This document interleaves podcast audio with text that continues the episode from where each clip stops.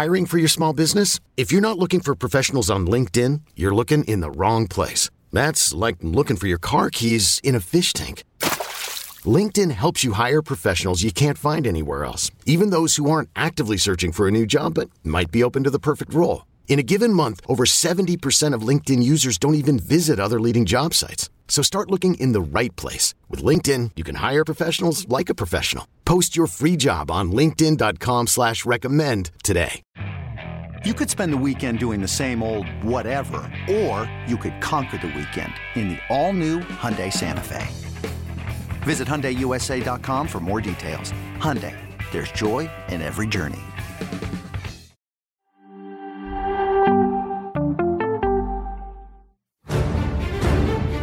He is just an obsessive goal scorer. But they have to understand I chose to, to stay in my country because I'm French. And haven't, I haven't got a problem with soccer, to be fair. football. Into the area to Oh, what a start! What I can guarantee to you is that they want to keep everything secret.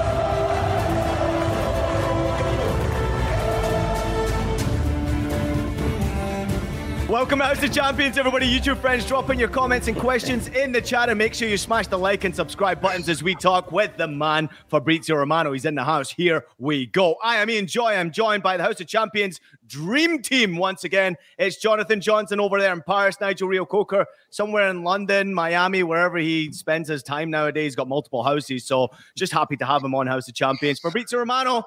You are the most followed right. man on the internet, but also the hardest working man on the internet right now. How are you doing, buddy? All great. Thank you. Thank you. Nice to be here with you, with the guys. Always a pleasure. All right. Thanks to everybody out there for joining us. Please make sure you drop in a question. If you have a question for Fabrizio or Jonathan or Nigel, drop it into the comments right there. We'll try to get to the best ones uh, as quickly as possible. Let's begin with Diego Simeone and Fabrizio. Um, what is the latest on Simeone? Obviously, the news coming out here that he could be on his way out at the end of the season. Update us all, please.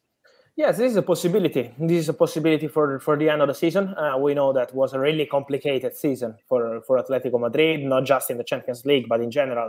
There is a feeling around the story of Diego Simeone Atletico Madrid that maybe we are at the end that things are not as few years ago when Simeone was doing an incredible job at Atletico Madrid. So after many and many years together, there is this possibility uh, of Simeone and Atletico Madrid parting ways in the summer. We have to see on the financial side of the story. We have to remember that Diego Simeone is one of the best paid, if not the best. I have to check the final updates after the new contract of Pep Guardiola, but he's one of the best paid managers in the world for more than 20 million euros net per season. So it's a crazy salary. Of course, it's a pre-COVID salary. So it's now football is now completely changing on that.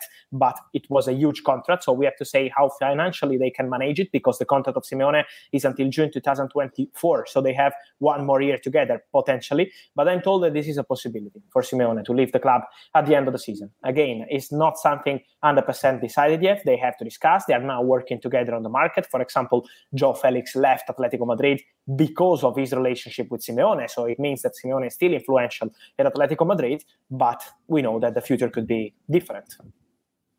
What do you expect uh, to be Simeone's next move, Fab? Do you think that he'll stay at club level? Do you think that he could be tempted by something uh, internationally? Because obviously Simeone has, uh, you know, quite a storied playing history in Italy as well. He has experience there many years ago. Obviously, football has changed a lot. Italian football has changed a lot since he was last there. Do you think there's a possibility that we could see him, uh, you know, go to one of his former clubs? I don't know, maybe a Lazio or Inter Milan. The problem is the salary. Uh, Lazio and Inter will never pay 20 millions for a manager uh, per season, but not even 10 at the moment. So I think it's on Simeone to decide what kind of decision he wants to make on, on his future about the contracts. Because if he wants to continue with that kind of salary, I think there are maybe four or five clubs in the world where he can go. Otherwise, if he wants to try something different, for example, I don't know, Inter or any other club, it has to be for a completely different salary. Inter can't pay that money, but Italian clubs in general are not going to pay that money for a manager. And also, um, at the moment, all the top clubs have very clear ideas on the managers for the future because, of course, Simeone is not going to any other club in Spain. Uh, I think in Germany, Bayern are going going to continue with Nagelsmann. Uh, in France, at the moment, uh, Galtier is doing a great job and they're really happy with him. In England, Pep Guardiola extended his contract. Ten Hag is untouchable. Arteta, no words for his fantastic job with Arsenal. So I think there are not so many clubs at the moment available for Simeone. So maybe it could take some time. But again, nothing is still 100% decided with Atletico Madrid. So let's wait and see. Fabrizio, my Italian brother. Question for you. We've seen a lot of ins and outs. What are you laughing for? If I was born again, I'm going to be born Italian. I keep telling you that. I get I got along so well with all my Italian teammates. They love me. Anyway, Fabrizio, question for you. We've seen a lot of ins and outs at Chelsea. What can you tell me with uh, uh something I saw recently about Mario Pochettino's name being mentioned at Chelsea? So is Graham Potter now under pressure? And could that be another club that potentially might even look at Diego Simeone? At the moment, I think they are not, from what I'm told, they are not thinking of replacing Potter with any other manager. They want to back the manager, they want to protect the manager. And when I say they, it's not just Todd Boehly and the owners, but it's also on the board. They now have a new board. They're going to have two new directors in February Joe Shields coming from Southampton, Laurence Stewart coming from Monaco. And they all together want to protect the manager. They know that changing managers every six months is not the solution. They want to protect Graham Potter. So at the moment, they're not speaking to any manager. To your question, Pochettino is one of the managers they discussed internally when they decided to change Thomas Tuchel. So it's true that they had uh, an admiration for Pochettino, but then no more contests after they appointed Graham Potter. The only idea is to go with Graham Potter. So at the moment they are backing him, and um, honestly, I don't see any any change, any imminent change for for from February or March. Then at the end of the season, we will see. But at the moment, everything points to Graham Potter as the manager of Chelsea, also for next season.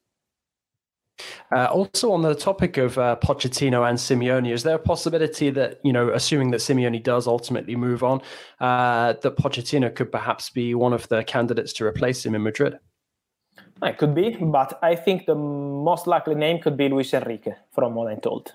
After he left the Spanish national team, I'm told they some into the club at Atletico Madrid really appreciate Luis Enrique, so he could be one of the options. For Pochettino, there are many possibilities because he's exploring the market. He's waiting to make his next move after the PSG experience, and so let's see if Atletico Madrid will think about him. But the name I'm hearing is is more on Luis Enrique. But again, let's see what happens with Simeone because the legacy between Simeone and Atletico Madrid is something really special. So let's see how the second part of the season will go. But at the moment, if I have to make a name today, I would say Luis Enrique. Just real quickly, I just want to let everybody know you're watching House of Champions. It's Fabrizio Romano, Nigel Reo-Coker, and Jonathan Johnson in the house. We see all of your comments, a lot of Chelsea fans in the house. We also have a fan for uh, Nigel Reo-Coker. The Almighty Blues FC says, What's up, Reo-Coker, big man? What a player you were with a little love heart as well. He Obviously, knows. a lot of love for Fabrizio Romano as well. Let's turn our attention to João Felix. Fabrizio um, making this loan move to Chelsea Football Club. Give us the details of the contract. Great stuff by you, obviously breaking the news. How did this move come about? I also find it really interesting that he extended his contract at Atleti. Yes, first of all, they decided to go fast on this deal because of the injuries. Today, Graham Potter in the press conference a few minutes ago said that uh, mm, Pulisic will be out for a couple of months. Uh, Sterling will also be injured and so unavailable for, for some weeks. So they had many injuries. The situation at Chelsea is really complicated. They are not winning games. And so they wanted to help the manager, bringing in an important player like João Felix. They had a conversation with his agent, Jorge Mendes, almost two weeks ago, uh, as Man United and Arsenal too. So all the three clubs spoke to Jorge Mendes. But Chelsea were not 100% convinced, not about the player, because they appreciate the player, otherwise they were not going to sign him, but about the conditions of the deal. 11 million euros loan fee, salary covered until the end of the season, taxes of the deal of Chelsea. So a really expensive deal for a six month loan. This is why yeah. Chelsea were waiting on that one and saying, okay, let's see uh, later in the window, not now. But then, with all the injuries and with a really complicated situation around Graham Potter, with a lot of pressure around the manager, they decided to go fast on Monday to contact Atletico Madrid and the manager of the player and to pay what Atletico Madrid asked for João Felix. Again, 11 million euros loan fee, the world salary covered, and agreement with the player. He wanted to try this Premier League experience. So this is why it was a really fast deal because of the injuries and to help the manager with a new with a new solution. Why he extended the contract with Atletico Madrid? Because there is no buy option in the contract with Chelsea. So Atletico Madrid wanted to feel protected, like saying to, to João Felix, okay, we let you go on loan, but we want to make sure that you are coming back here and we are not going to be in trouble with your contract extension in case you want to leave the club again in the summer. And so they agreed on a contract extension till 2027, also because we don't know who's going to be the manager next summer at Atletico Madrid. So this mm-hmm. could be one point. Fabrizio, I know you're not going to say it, but I'll say it. That's another panic move by Chelsea, but I'll leave it there. Um, last question for you from me, Fabrizio. A young player that not a lot of people are talking about, but I know well, I watched him, Danilo from Palmeiras. Was there any other suitors for him than just Nottingham Forest? Because I think he's a top player, and I knew there was interest a while ago from Arsenal. Was there any other clubs that come in for him, and do you think he's going to end up at Nottingham Forest? Look, they're negotiating while we are speaking. I have my phone uh, ringing with people calling me on this Danilo story because something is happening today. During the night, they negotiated with Nottingham Forest making a proposal, loan with obligation to buy around 19, 20 million euros. This proposal was received from Palmeiras, and they said, we're there, from what I know, they are not going to accept loan with obligation. They want a permanent move, which is basically the same. But when you have a loan with obligation, you have to include some clauses in the contract. And Palmeiras said, we want a permanent move immediately for Danilo or nothing. So at the moment, there is still no full agreement between clubs. I agree with you. This is a really interesting player very good player, especially for 20 million euros. Uh, yeah. He has a very, very great potential. I think it's a very interesting move for, for Forest, but it's not done yet. And they told me, keep an eye on Monaco because Monaco are very good with young talents from South America, and now they're moving on uh, on Danilo, trying to hijack the move. And so let's see what happens in the next hours. How busy do you expect Monaco to be between now and the end of the month, Fab? Uh, given that they've got the money from Badiashile? I think they will be busy. I think they will be busy potentially for the new centre back. Let's see what happens with the goalkeeper situation because Bayern wanted Sommer, but there is no agreement with Borussia Mönchengladbach, and so Nubel could still be an option for Bayern to recall him, but they don't have any clause in the contract, and so they have to negotiate with Monaco. And so in that case, let's see who's going to be the, the new Monaco goalkeeper in case Bayern will decide to proceed for uh, for Nubel. So Monaco will be busy, and and then I'm really curious to see this Danilo story, how it will finish, because it's a very good player, and Forest, Monaco are moving. So I think next 24, 48 hours will be crucial. Go on, Jay. Uh, and also, uh, okay, well, I was going to say as a follow on from Monaco, there's been a lot of speculation about Paul Mitchell. Uh, obviously, some big positions at some big clubs have sort of come and gone over the last year or so. You've had Newcastle, you've had Chelsea. Uh, has there been any more sort of whispers uh, within the industry potentially about uh, uh, his future? I know that a lot was made sort of in and around Monaco that he wasn't at the the, the recent Cup exit game against Rodez. So, is there a possibility that, that he could be on the move? Because obviously, that would hugely impact Monaco's transfer dealings given how important that sporting director role is at that specific club.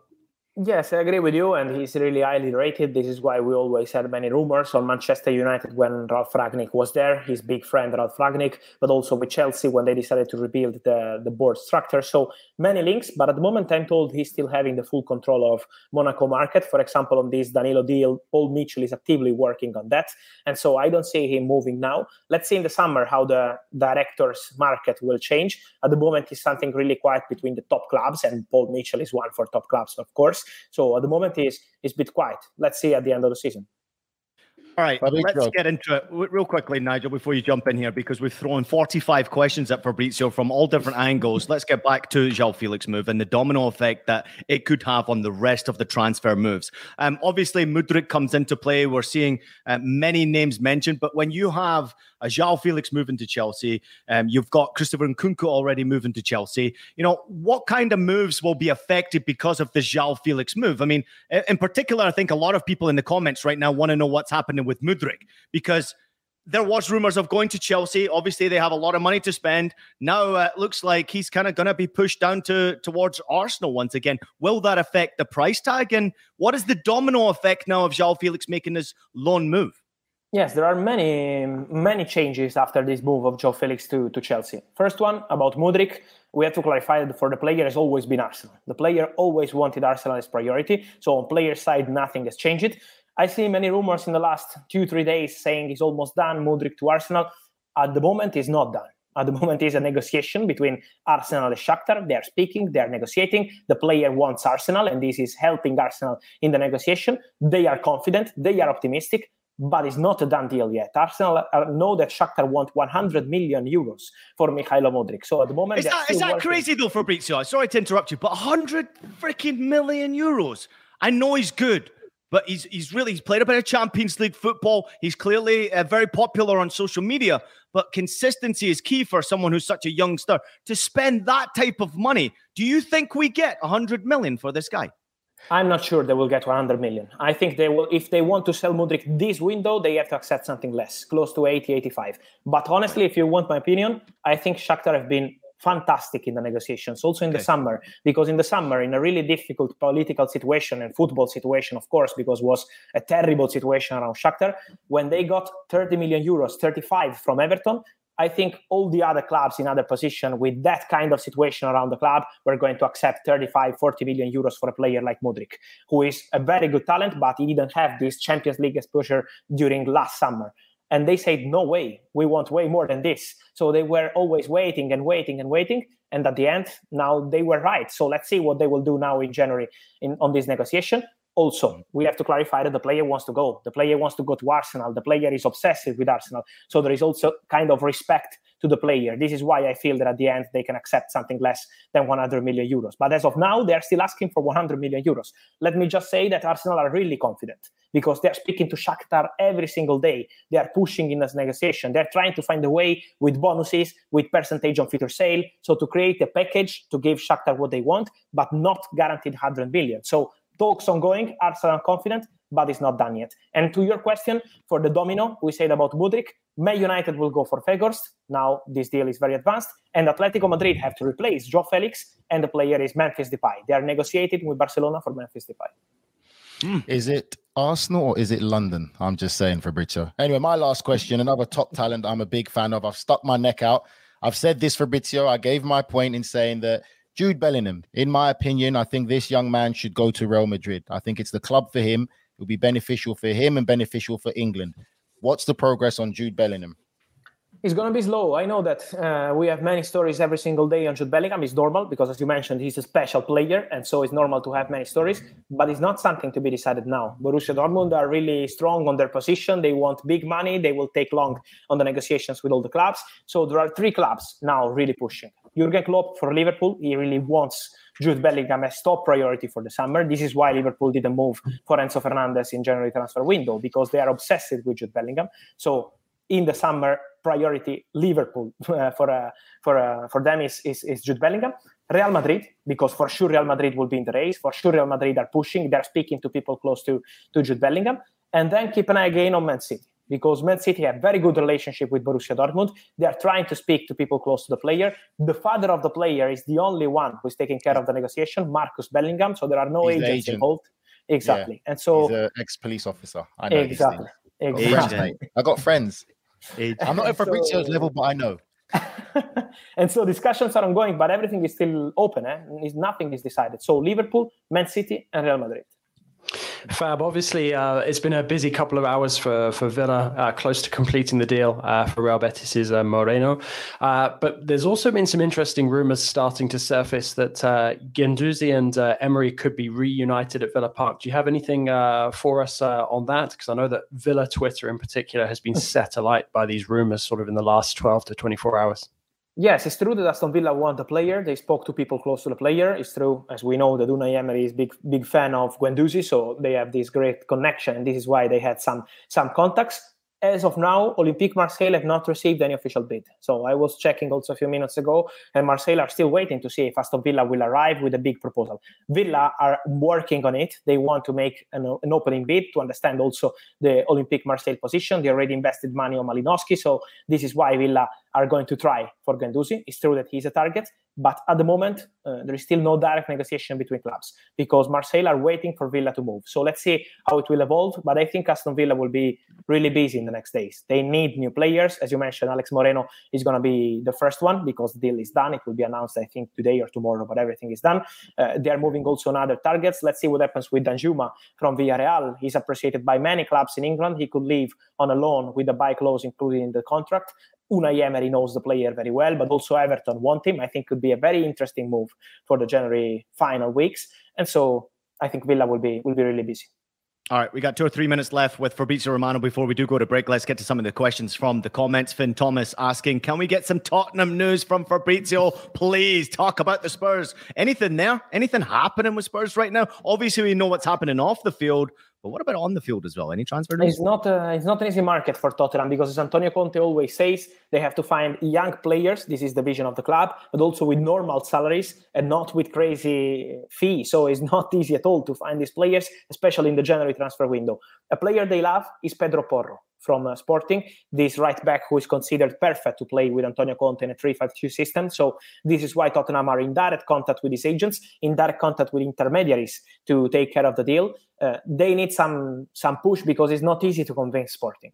It's not easy. They have this release clause in the contract, 45 million euros, and when in November they extended the contract of the manager Ruben Amorim, they promised him that they only sold players for the full release clause value. 45 million euros or nothing. So at the moment, Sporting insists on that money. But Tottenham are trying, Tottenham are pushing. The player is keen on the move. This is good news for Tottenham because can help in the negotiation. And so Pedro Porro is the priority. Another name I would keep an eye on is uh, Piero Hincapié as a center back, the Ecuador center back playing for Bayer Leverkusen, uh, left-footed, very good player, also in Inter and Napoli list for the summer he could be one of the targets for uh, for Tottenham. They're going to have a meeting in the next days to discuss about Piero Hincapié with people close to the player. But the target is for the summer more than for January. So let's see if they will try to anticipate the deal. All right, there's another name that keeps coming up in the comments right now. Istatu Jabi continuously asking about Youssoufa Moukoko. We are all big fans of this kid at Borussia Dortmund. Um, I obviously read the German media intensely, and his agent seems like an absolute idiot. He seems to be pushing this kid outside of Dortmund very quickly. It's like he's trying to force a move away from Dortmund. And Fabrizio, I don't know if you saw the the, the comments from Jurgen Kohler, who mentioned uh, if this kid wants to leave Borussia Dortmund and doesn't realize what he has, then let him go. Let him get out of here, which I think is the wrong way to go about it. This is a talented kid, but what do you think is the right move for him? And what are you hearing about Moukoko? I think there, there is still a chance for him to stay Borussia Dortmund. I know I know the feeling around social media is different, but from what I'm told, there is still a chance for him to stay and to extend his contract with Borussia Dortmund. There are conversations ongoing. Let me say there are also a lot of fake news around this boy because we heard that he wanted a 10 million euros commission to sign a new contract, and I'm told this is absolutely not true. Moukoko never asked for 10 million euros commission, so I wanted to clarify that.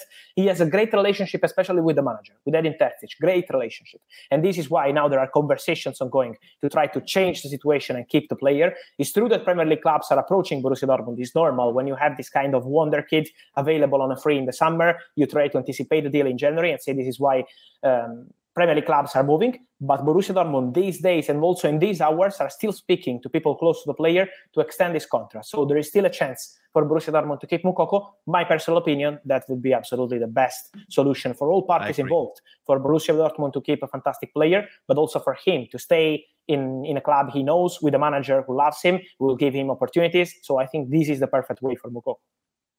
Uh, finally, Fab, uh, any uh, any update or concrete update on uh, Weghorst? I know you alluded to it earlier. Is this uh, is this one that's going to happen soon? The deal is, is, is done between clubs and player. What is missing is that Besiktas have to find a replacement for uh. What happened? That yesterday, Man United have been in direct communication with Besiktas, agreement to terminate the loan deal between Besiktas and Burnley. They're going to pay 3 million euros to Besiktas.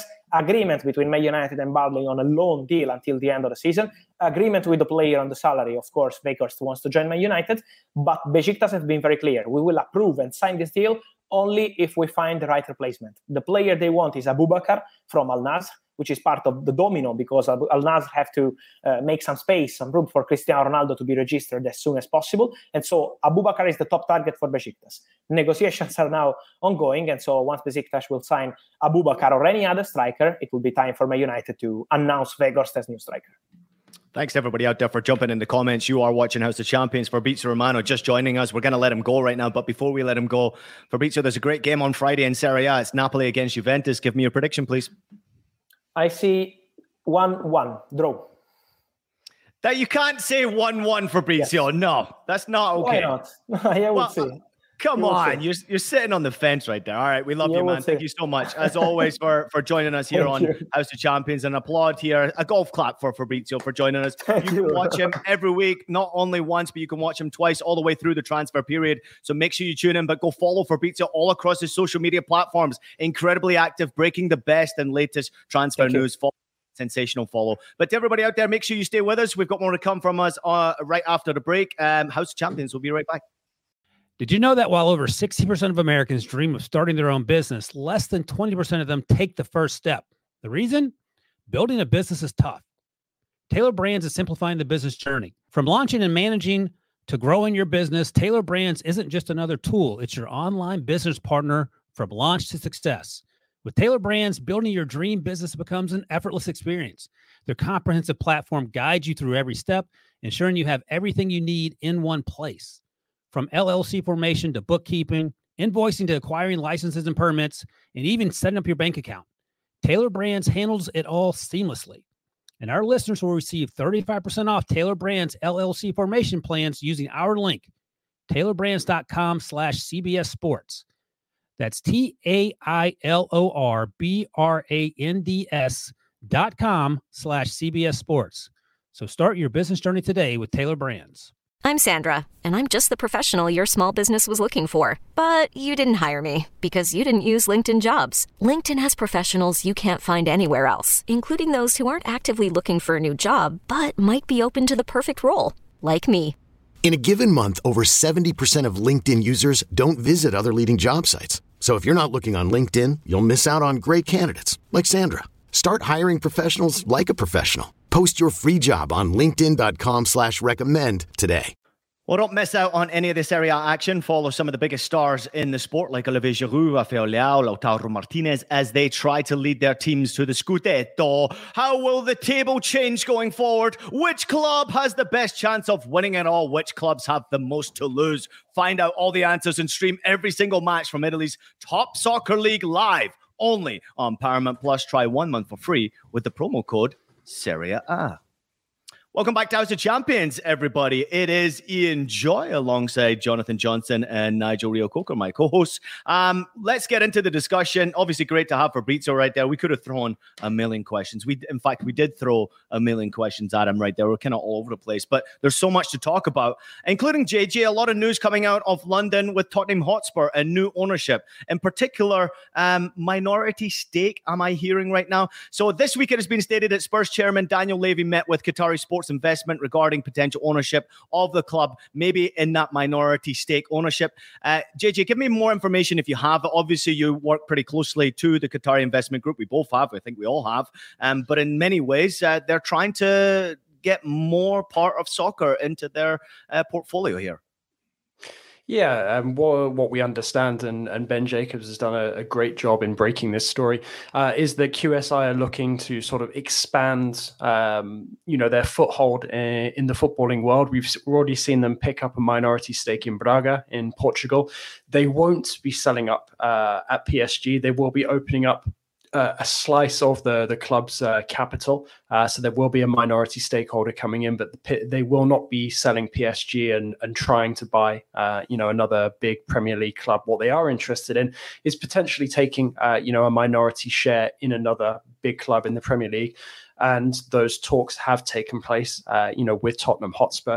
There's also been rumours about Manchester United and Liverpool. It's my understanding that while those sorts of uh, discussions might be considered, they haven't actually uh, taken place just yet. So this is kind of QSI dipping their toe in the water with regards to you know some potential involvement in a Premier League club. There's been rumours in the past about the likes of Arsenal, about the likes of Leeds United, uh, you know, but this is sort of the first concrete evidence that QSI are about to get potentially get serious uh, about their interest in getting involved in the Premier League. So let's uh, you know let's see where it leads. But uh, yeah, for the moment, it seems like the discussions have at least taken place with uh, Tottenham, and there is expected to be some developments over the coming months, notably regarding that minority stake in PSG and who comes in uh, for that. Don't forget as well, PSG, uh, you know, are now looking for uh, you know a new management figure after Jean Claude Blanc left or is leaving for Ineos, who of course own uh, Nice. Uh, and their owner Ratcliffe has also been looking at potential Premier League clubs as well. So all sort of connected and uh, and and linked to the Premier League in some way. Nigel, nothing to add? Nothing to add, mate. JJ's covered it all there. I was just gonna all I was gonna say was just for me, it seems like obviously to dip in a toe. And I think from outside looking in, it kind of makes me think of obviously the whole Saudi back take takeover of Newcastle. And they're kind of a bit, maybe a bit worried about the blowback and sports washing and human rights issues and stuff like that. So I think it's more of a dip in the toe in a minority stake than going full for it. Because if they wanted to, they could go full for it. Yeah, but if you're a Tottenham fan, what are you thinking about this move, Nigel? Obviously, Daniel Levy's had uh, control of this club for a while now, and they've been very successful. Wow. Obviously, business wise, business wise, they've been very successful. You have to say they've been very good. Business wise, they've been successful, but what have they won? What's the trophy that's, cabinet that's looking like? Maybe that's the question, though, right? Is that the question? They're they're hoping to have a bit more money here. Maybe Levy's saying, "Hey, you know what? Give us more money, we can uh, spend more of that," or is he going to take and pocket that money? Ian, Tottenham have been a laughing joke for a long time in England about having such an empty trophy cabinet. From watching Arsenal be successful and all these other clubs do well, Tottenham have been the butts of laughing jokes for a very long time. All Tottenham fans will look to see is money investments. We want to win something. They actually really want to win a trophy. But the problem is, Daniel Levy has been at the club for so long, and literally, it's been his club. And it's whether now there's going to be enough of a revolt by Tottenham fans and it's when this money comes in, how that money is going to be used. Is it going to be used as investment to actually get players in that they need, that they can feel they can compete with the top clubs and actually win something? Mm-hmm. JJ, what does this mean for everyone involved in Tottenham right now, as far as like, you know, you got the coach Conte, the rumors going around about Conte, whether he stays, whether he goes. Then you obviously have a, a gem of a striker in Harry Kane. Are they all looking at this movement outside? And maybe a Harry Kane's thinking I can get paid even more so now that Qatar investment group's involved? Or sports investment? I, th- I, think, to be honest, we're approaching, or Tottenham are approaching a you know a really sort of critical juncture, uh, you know, in what will be uh, you know their future, because I think in terms of the ownership, also in terms of the project that you know Conte has kind of come in for. I mean, you look at Conte's comments from what was it less than two weeks ago, where he's talking about like whether Tottenham's project is to finish like fifth, sixth, seventh, fourth, or you know better it's not exactly encouraging. There's a feeling really that Spurs have kind of gone as far as they maybe can under current ownership. So maybe there will be that encouragement, that optimism, uh, you know, potentially with uh, with new investment. Uh, but you know, also, I mean, if you know it is still sort of Levy calling the shots, uh, you know, is there a feeling it will be? No, I mean for the, for the, for the, for at least at least for the short to medium term, yeah, it's going to be. So you know, is there a feeling? Is there confidence in the club that you know, sort of, he can still lead, uh, you know, the club to success with a bit more backing, or you know, is there a need perhaps internally for you know bigger overhaul than just uh, a new minority stakeholder? Let me All jump right, in there quickly, Ian.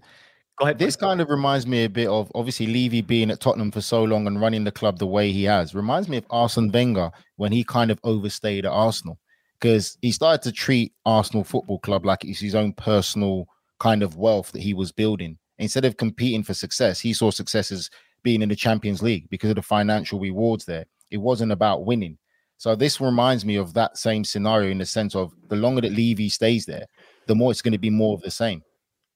I think though the different. I think the different the difference though surely is that Wenger, I guess, felt like a lot of what Arsenal were doing and you know how they were trying to evo- evolve as a club stemmed out of what he'd managed to achieve on the pitch with the team. I don't, you know, it wasn't his personal decision to expand the stadium. And at the end of the day, the stadium, no matter how good it is now, and I know that supposedly the atmosphere has improved massively over the last couple of months, obviously uh, coinciding with an uptick in uh, form as well uh, you know, it wasn't Wenger's decision alone, uh, you know, to to expand the stadium. And that stadium, you know, that financial commitment was like a, a, weight around Wenger and Arsenal's neck for years and years, and stopped them being able to compete in the way that they were when they were at Highbury, uh, you know, in their their prime in the Premier League.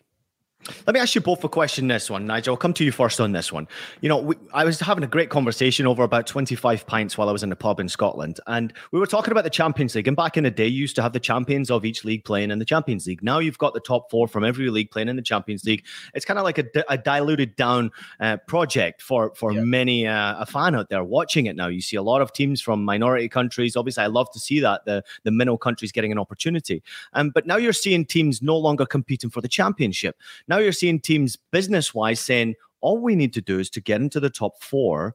We financially make a lot of money. We can spend a bit of money to get back into the top four next year. And business wise, it's a success. If you want to win a championship now, you're going to have to spend a hell of a lot more, like we are watching with a Paris Saint Germain, like we are watching with a Manchester City, who are overspending. They're still a great business model, no doubt about it, worldwide. But for clubs like Tottenham, wouldn't it be considered a success? I mean, they're still in the Champions League. They're probably going to beat now, uh, Milan in the Champions League and move on. Isn't that considered a trophy for them to get to the knockout stages and oh, no. we're in the Champions League next year? No, no, no, no. Listen, you don't understand. I've got friends who are Tottenham fans, and I'm always making fun about them not winning anything. They are tired of the jokes. They're tired of every even football analysis pundits. They all make fun of Tottenham unless they played for Tottenham. But the reality of it, you look at Harry Kane, one of the best strikers that England have produced in a long time, top class striker, wants to stay at Tottenham, but he's not going to win anything. And people already making fun of him saying, you need to leave Tottenham to win something. They get in a good place and they, for somehow, some way, always seems to mess it up. Tottenham. That's the reality. They've always been a selling club from when I was younger. They always used to buy the best young British players. I'm talking about when you're talking about Aaron Lennon, Tom Huddlestone, Michael Carrick. They bought so many players and they sold them on after. They've always been run as a business. That's the problem. So until they change that attitude, and again, when, when you say about winning the league was a big thing and it was subjective because it was more about the the, the nationality. I knew from playing back in the day, Liverpool wanted to win the Premier League more so than winning the Champions League. Even that great Champions League against AC Milan, they would have traded that in to win the Premier League title because they see Manchester United dominate the league so much. So depending on what nationality you are, it's a bit more subjective, but it's just basically the powerhouse that UEFA has become and how the Champion League has become. And let's watch not uh, let's watch FIFA. They're talking about revamping the World Club Championship. And again, that's the fight off UEFA's dominance of the Champions League and how big and popular it's become.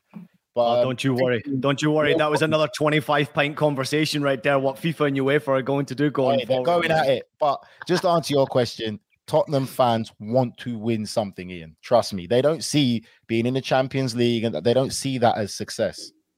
Yep. Well, Rafa Cardenas jumping in and saying Tottenham need to move on from Levy. Nice stadium, but empty trophy cabinet, just as Nigel had mentioned right there. Tottenham fans very frustrated. BX Gunner 81, I'm sure he's not a Tottenham fan. Tottenham, long may it continue with a little laughing emoji. I love it as well. Uh, Tottenham have wasted quality talent there. And I don't think there's any doubt about it. Tottenham is in the top six without winning anything. It's a magic trick that I've ever seen, if I've ever seen one. Um, listen, great comments coming in. Obviously, we all have our opinion on Tottenham and, and what they could do going forward. And, and we all know a Tottenham Tottenham fan who is incredibly frustrated. They want to win something. And I'm getting fed up of obviously watching the business model of being get into the top four and we've we've done our job.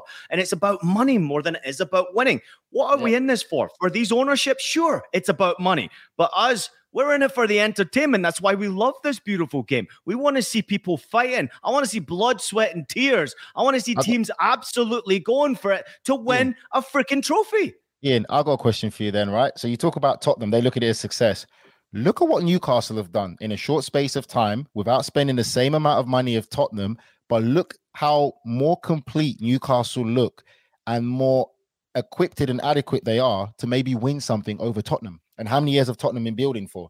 So that's the thing you've got to look at as well. That's the dynamic from a fan's perspective. you've got to look at if you're a Tottenham fan, you're going to be envious of Newcastle, what they've done by buying two or three players, getting the right manager in place, and they've got the right balance of players and the coaching is right, the philosophy is right, and their recruiting is right. And they look like Newcastle look like they can win something quicker than Tottenham can. And Tottenham have been building for how many years?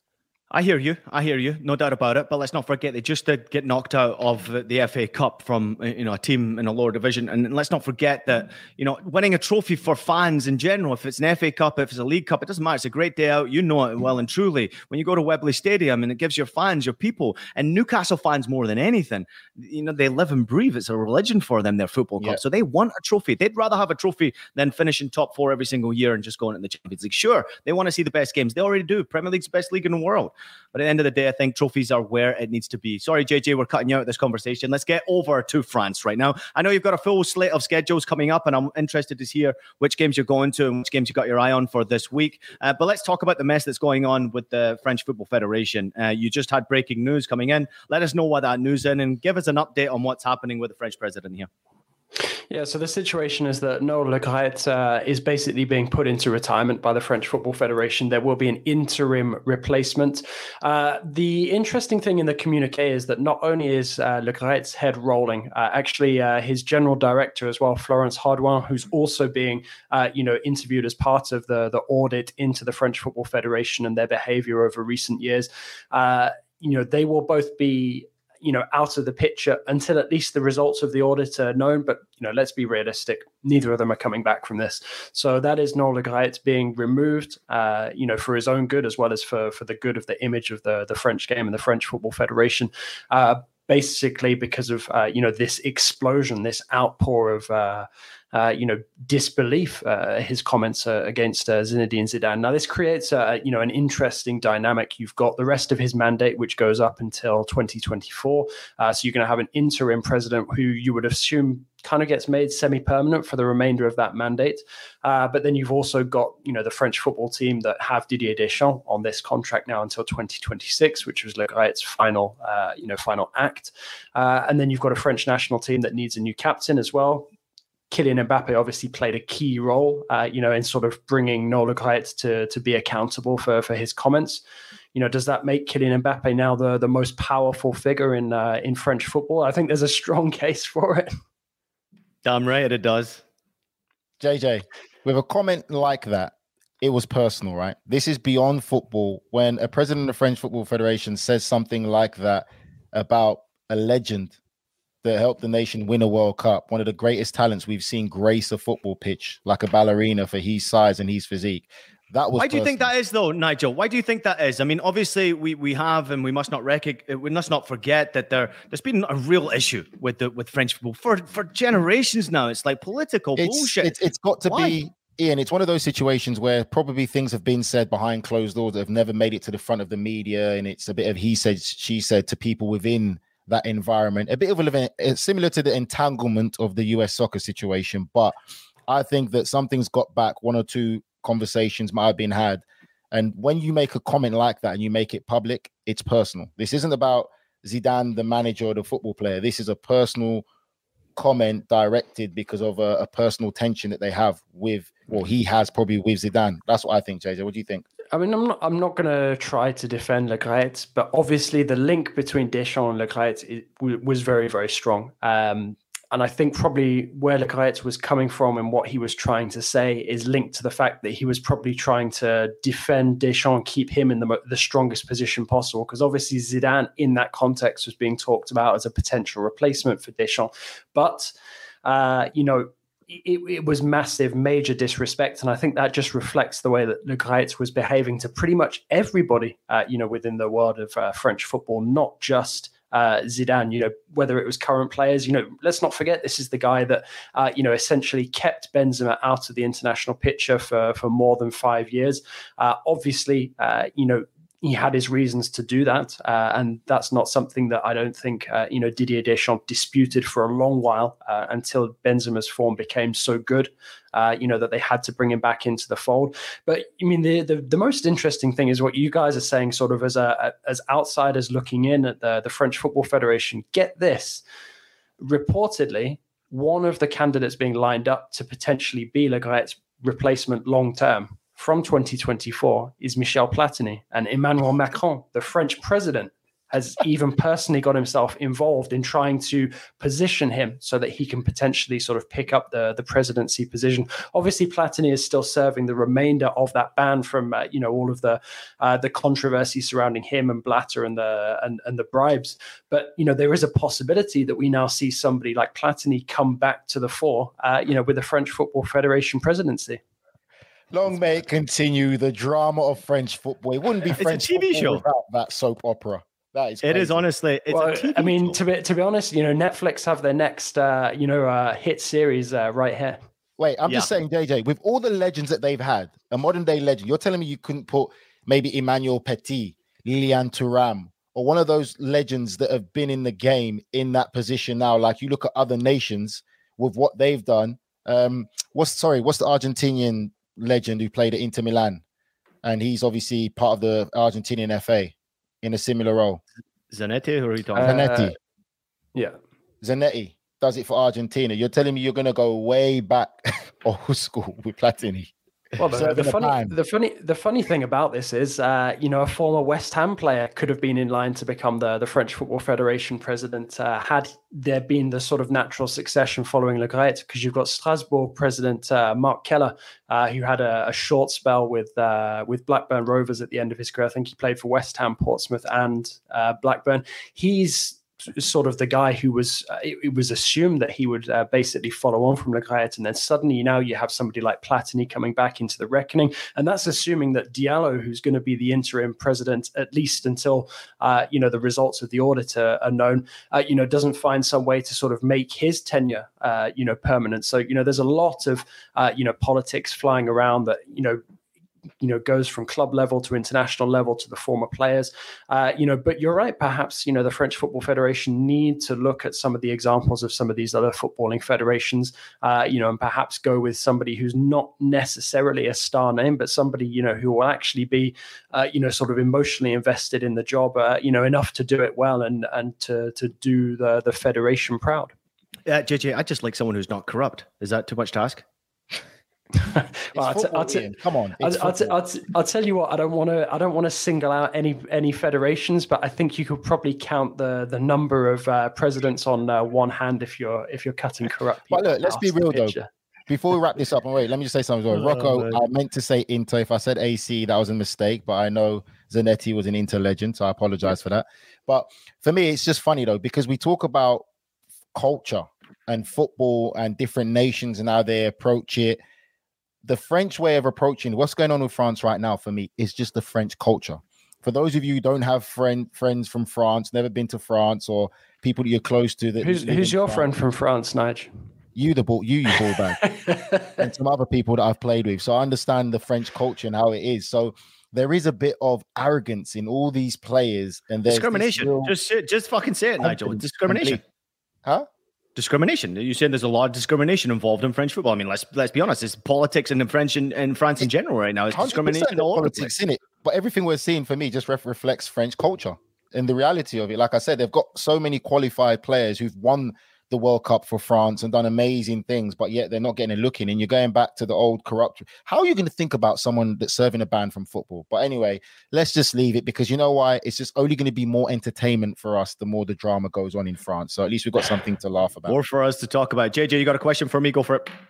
Yeah, I mean, uh, taking the conversation back to earlier when we were discussing Moukoko and Dortmund with um, with Fab, I, I, wanted to jump in, but obviously we're at the end of our time with Fab. Do you not mm. think that Moukoko has kind of justification to feel a bit disappointed with Dortmund? I mean, obviously they've given him his chance to make his debut, but the Dortmund project hasn't exactly pushed on the last couple of years. I mean, obviously, it's a very difficult act to follow. Uh, you know, um, Jurgen Klopp and everything that he achieved as part of the turnaround, uh, you know, that the club went through over the, the best part of 10 plus years. But, you know, do you feel that there is perhaps an argument to say that Moukoko is not necessarily convinced that Dortmund is the place to, uh, you know, pledge his allegiance, at least for the next couple of years?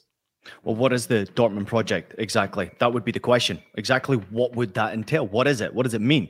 Um, Dortmund have let themselves down by mismanagement, some bad transfers, um, also bad sales that they've made over the years. And sure, they are a business and they've made a ton of money. They've also been a bit unfortunate with certain players who have come in and been injured. Obviously, Sebastian Haller in particular, really unfortunate because I think that would have been awesome for Moukoko to be alongside Haller and scoring goals. And I think he would have been a good fit. Obviously, in the Bundesliga, he's already played for Frankfurt, but for Dortmund in particular, but what is the goal here for Borussia Dortmund? Dortmund are a selling club. Let's not forget, Dortmund are happy to finish second in the Bundesliga. I actually had a great conversation uh, with Watzke, their CEO, and um, I had this conversation about maybe six years ago. Sat across them face to face, and I said, "When will you challenge Bayern Munich for the title?" Because I'm sick and tired of watching Bundesliga every year being Bayern Munich winning the trophy. And I said it straight up. I was like, "What's up?" And he said, We want to challenge Bayern Munich every single year for the title. But financially, how can we do that? Financially, we have to keep ourselves uh, alive. Financially, we have to make sure that you know, um, obviously, our ownership group and um, you know the, the, money's coming in, and they're all happy with the profit that they're making, which they have lost a lot of money through the the pandemic. However, they are a great group of producing talented youngsters now. Dortmund have one of the best academy setups right now. They get the best players and in many ways better than Bayern Munich, and Moukoko being one of them. They pulled him away from a great football club in Germany called FC St. Pauli. If you don't know who they are, make sure you go and check them out. Best club in the world, as far as I'm concerned, uh, certainly politically as well. But at the same time, they do that. Dortmund bring the best talented players in and give an opportunity. So for Moukoko to be unhappy now, why is that? It's because of the success he's had with the German national team. You get an opportunity to go to a World Cup. You get an opportunity to play in the Champions League. He's still a teenager. He's still a youngster. So in many ways, I loved what Fabrizio said. Calm the down. A lot of fake news going out there about Moukoko. I wouldn't be surprised to see him say, "I'm very happy at Borussia Dortmund. I want to play. I want to score goals." Because you've got to be careful where you go to. We've seen it before, Nigel, in the past, where these superstars have gone and failed. Let me just say this to add on top of that, Ian, what you just said people have to understand money plays a big part. It may not be the player because I don't know him. I can't speak for the young player himself. But like Ian said, the success he's had, the money that will be being discussed that he could make, that could play a part in how all this stuff is playing out right now. And it might not be the player, but it's definitely going to be the people around him who are going to be thinking about their own selfish needs ahead of the player. That happens a lot in football. All right, let's get out of here. Uh, Producer Des has asked me to keep that under a minute. It was a five minute spiel, but let's get out of here. Uh, JJ, before we go, I know there's a full slate of games. Which one are you going to? I would imagine PSG, but which other game have you got your eyes on today?